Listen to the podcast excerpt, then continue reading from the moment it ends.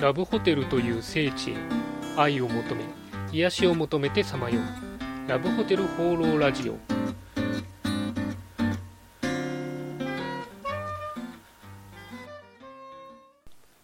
はいということで今週も始まりましたラブホテル放浪ラジオ第18回。パーソナリティのラブホテルファンブログ管理人です、えー先週に引き続き今週も3連休ということで皆さん、えー楽しんでいらっしゃいますでしょうか？あれですね、あの昼間はだいぶ暑いですけど、夜はもうかなり涼しくなってきて、えー過ごしやすくてですね、まあ、夜寝るときも全然寝苦しくなくて、えー非常に助かってます。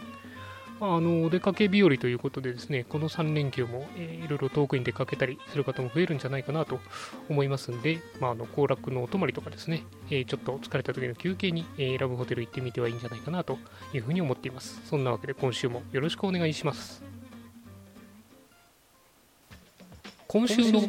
気になったラブホテル情報はいということで私が独断と偏見で今週気になったラブホテルに関する情報をご紹介するこのコーナー。あの先週は、えー初お便りということで、えーお便りコーナーだったんですけども、えー今週はですね通常通りお便りが来ませんでしたので、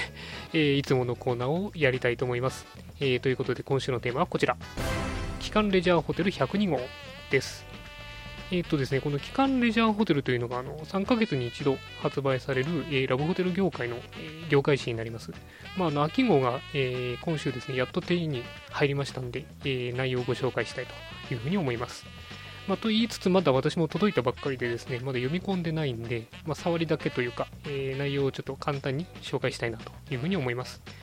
えーということでですね、まずあの目を引くのが関東グラビアというか、まあ、特別グラビアというのがありまして、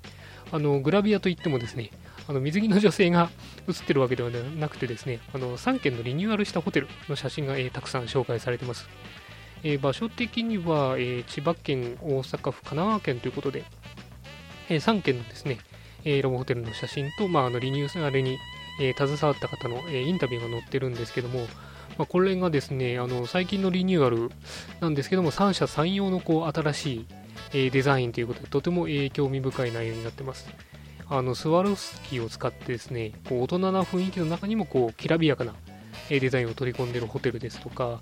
あとはもう設備が凝ってて、照明がすごく綺麗でですね、あとあの光るバスタブですね、最近流行ってるという噂のを使って、えーすごくこう幻想的な、えー部屋作りをしているところ、あとは水槽をこう新しく入れたりとかですね、露天風呂を設置してですね、まあ、リゾート感をこう出しているところとかですね、これが非常に、えーリニューアルの方向性として面白いなというふうに思っています。まあ、これも後でじっくり読みたいなと、えーそんな感じですね。えーあとは、え文章系の特集なんですけども、えー攻めのリニューアルということでですね、まあ、あのまだアベノミクスで多少景気が上向いたとは言ってもですね、え不況で投資資金が、え限られてますんで、えかといってあのラブホテルっていうのは、えどんどんどんどんリニューアルして運営していくっていうのが、前提ですんで、まあ、そういう限られた資金でどうリニューアルするかっていう、えー北は東北からですね、えー南は四国までの各ホテルでどうやって頑張ったかという、えーケースが特集されています。えーとても気になるので、えーそうですね、まとめて読みたいなというふうに考えてます。えー続いて、あとは、えー新商品の紹介ですね。アメニティと映像と飲料と、えー消臭器の、えー今回新商品が紹介されています。アメニティに関しては、え資生堂さんがラブホテル専用に立ち上げたブランドがありまして、まあ、その紹介と、あと映像に関しては、え DMM さんですね、えハードディスクを使った映像配信ということで、え配線をこう使わずに、ハードディスクだけでこうチャンネル提供できるよというもの。あとは、えー飲料に関しては、えーノンアルコールのスパークリングワインのご紹介があります。